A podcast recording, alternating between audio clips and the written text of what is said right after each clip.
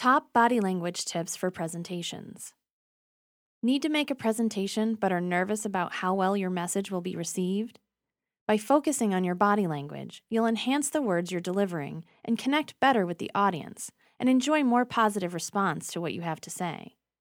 Read on for some great tips to get you started. Start with addressing your stress. It's not easy to get up in front of an audience and speak. To get past those opening jitters, start backstage or in the hallway or wherever you can have a private moment before beginning. Experts say to begin with centering yourself, looking straight ahead.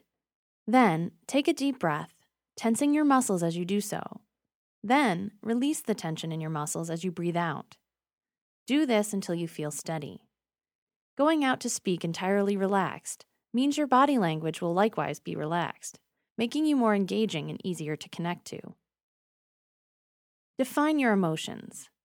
Whenever you speak, you're going to want your audience to connect to a specific emotion or set of emotions.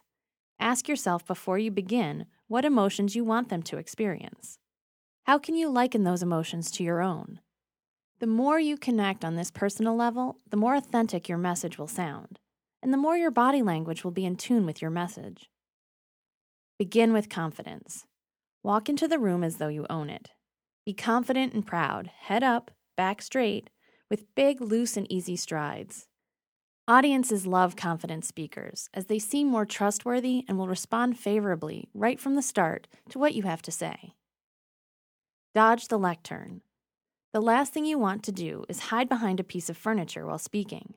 Instead, own the room by stepping out where everyone can see you. The same goes for notes. The less you read from something, the better. Have someone else handle the visual aids if you can, to keep yourself further unencumbered. Know when to move and when not to. Use your entire body to make a point. Shift your position on the stage when you need to change topics or move on to another point but stand still while making that point.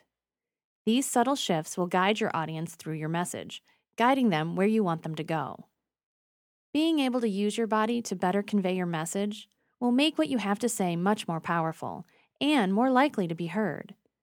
Do take the time to practice these skills beforehand as you rehearse your presentation, then relax and have fun with it.